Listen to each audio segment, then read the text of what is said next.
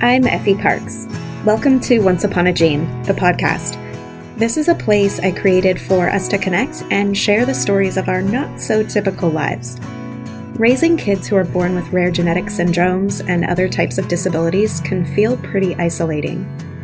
What I know for sure is that when we can hear the triumphs and challenges from others who get it, we can find a lot more laughter, a lot more hope, and feel a lot less alone. I believe there are some magical healing powers that can happen for all of us through sharing our stories, and I'll take all the help I can get.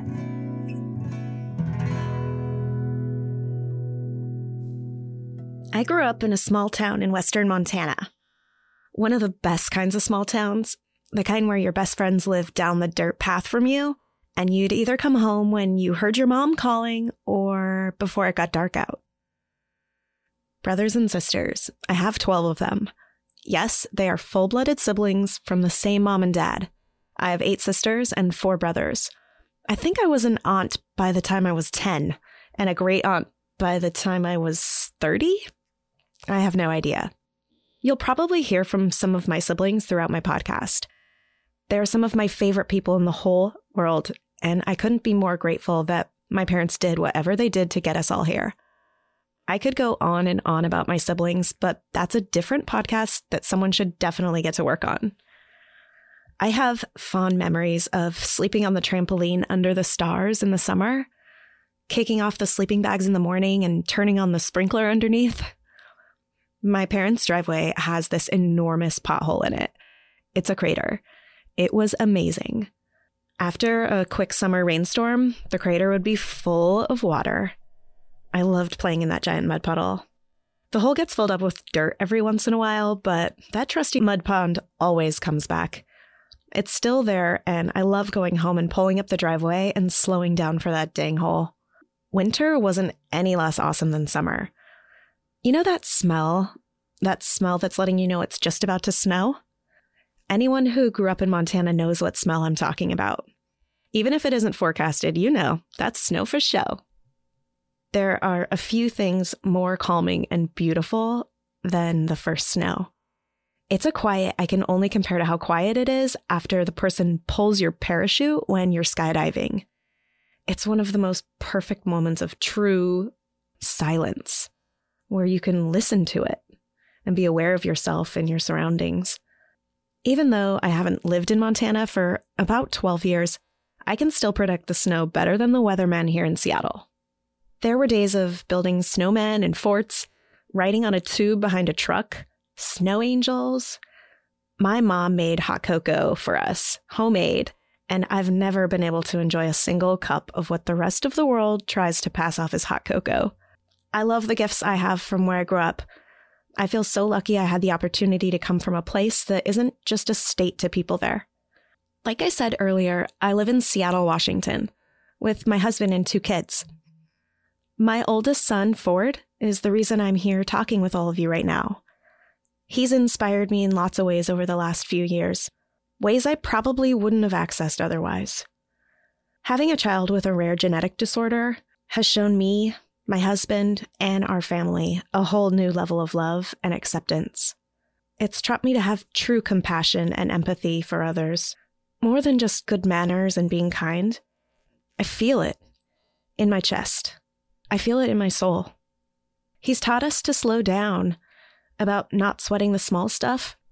Right now, I have much more important stuff that needs that space in my brain and in my heart.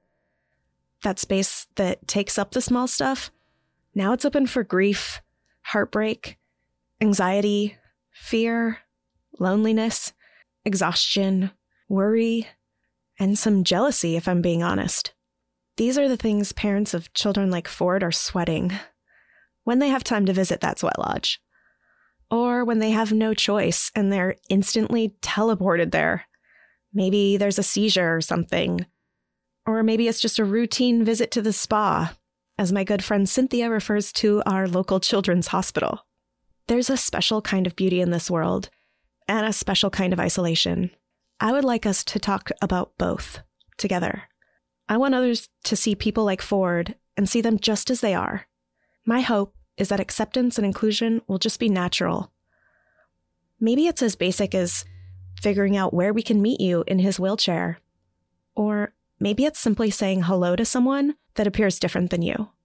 Instead of pretending not to look at them, or averting your eyes so they don't see how nervous you might be, you may think that actively not looking or moving your eyes away suddenly is the polite thing to do, but it's not. It contributes to why so many of us feel alone and unaccepted. It makes us feel invisible. I'm not saying that you should go out of your way and say hi to people who have disabilities, but maybe you should. Maybe if you did, it would stop feeling so weird or uncomfortable to exist alongside someone else who appears different than you. I don't remember who said it. It was probably my pal Oprah. But maybe think about it this way if a person comes within 10 feet of you, make eye contact and smile. And if a person comes within five feet of you, make eye contact and say hi. Those acts are so simple, and everyone feels better. Obviously, there are days when you just need to put in your headphones and get somewhere and let go of your surroundings, but not all the time. Just this morning, we were heading to a physical therapy appointment for Ford. He was in his wheelchair and I was walking behind him. He was heading through these big automatic sliding doors. There's two in a row, so it's extra exciting for Ford. He's obsessed with doors that open and shut. He's still learning to control his chair and he's building up muscle and endurance. He'll go backwards and forwards through these doors as long as I'll let him. Three people wouldn't go through, and they hung back even after I kindly waved them through and told them all to go ahead. They didn't respond to me and they didn't look at me. They just sort of stood there awkwardly. This sometimes makes me feel like I better go push forward through so everyone can be comfortable and get on with their day and not feel weird.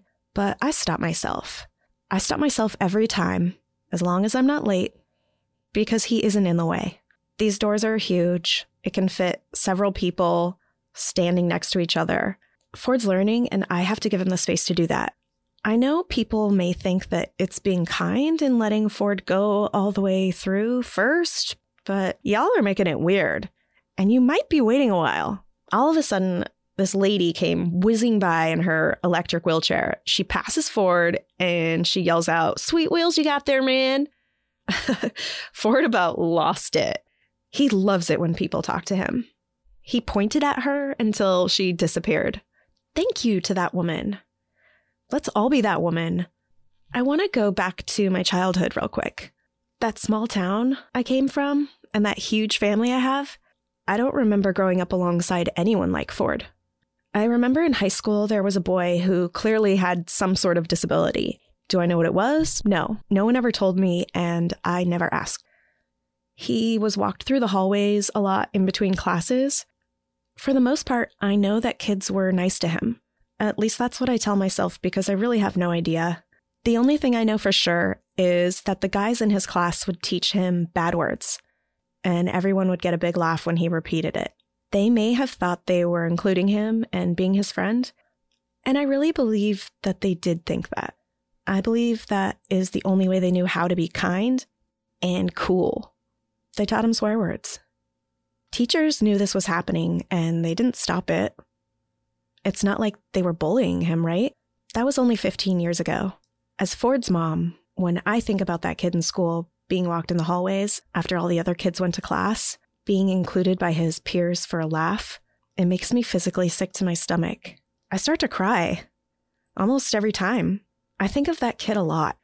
I think about being Ford's mom and sending him off to school and imagine that to be his experience. For that to be those other kids' experience with the one kid in school who has a disability. We all failed him. Me, his classmates, his teachers. We failed each other. We're the masses and we let this happen and we didn't even blink an eye. Maybe those guys have kids now. Maybe they don't feel responsible because they didn't know any better. Maybe they don't act like that now. Maybe they know better and they do better. And maybe they're sorry. I'd like to think that my old school's doing a better job now, too. I think about that boy's mom a lot. I asked an old friend from high school the other day if she knows what happened to him, and she said he has a job and he's living in a group home in our nearby big city. Wow. I cannot tell you how much that news warmed my heart. How relieved I was. I think that mom is such a badass. She didn't have the internet on her side when her son was young. She's one of my heroes, and I hope to talk to her someday. Seattle is supposedly one of the most progressive cities in the world. It obviously is. And you'd think that the same issues that I saw with disability in my small town in Montana almost two decades ago wouldn't be as prevalent here. But you'd be wrong. Seattle, like everywhere in this amazing country, has a long way to go. I own a small salon in downtown, and I walk about five blocks from the bus to my shop. And I notice everything now. I can't help it. Things that would have never registered before Ford. I notice when the sidewalk is broken, or if it doesn't have a ramp onto the street. I notice when there's a sign on the sidewalk advertising a business in the way. I notice when there's a truck blocking access. I see which restaurants I loved going to that aren't accessible, and I make a mental note that I can't bring my family there. Traffic's really bad in our city, and most of the time, cars and buses are blocking the intersections, so it's not safe for anyone to cross, let alone someone in a wheelchair. I wonder how I didn't notice this stuff before. Because it's pretty consuming now. And you know I'm moving those signs when I see them. We should all be moving those signs. I've been a waitress, a bartender, a hairstylist. Yes, I realize I have a pattern. I loved these jobs especially waiting tables, because I could eat anything I wanted and talk to people. I love getting to know people and finding a deeper level of connection. I like learning about what experiences people have lived through, how it's shaped them into who they are today. Most of the closest friends I have today were or still are customers and clients of mine. I honestly practice to see the best in people. It's been a gift and a challenge of mine, a lot of these people I've collected over the years have helped me through some very difficult times, and several of them have played a huge part in the start of this podcast. I'm jumping into some deep water, but it's as crystal clear as Flathead Lake. I know this podcast is a piece of my purpose, even though I barely know what I'm doing at this point. What I've learned about the disability and rare disease community since Ford is so different than what I thought I knew before. I want to help shine a light on the world so we can all navigate it together. I'm still learning, and I can't do this alone. I'll be talking to anyone and everyone about this subject. I'm going to make mistakes, I'm going to say the wrong things, but I want you to know this is a labor of love, and my intentions are honest and real. I'm here to help myself and others navigate and relate through this foreign path and to have very real and open conversations about our lives. I'm Effie Parks, and this is Once Upon a Gene, a podcast for the families and friends of individuals with rare disease or disabilities. Thank you for listening. It means so much to me. If you like what you hear and you'd like to help our show grow, please share this podcast and leave a rating and a review on iTunes or wherever you listen to podcasts. Take care.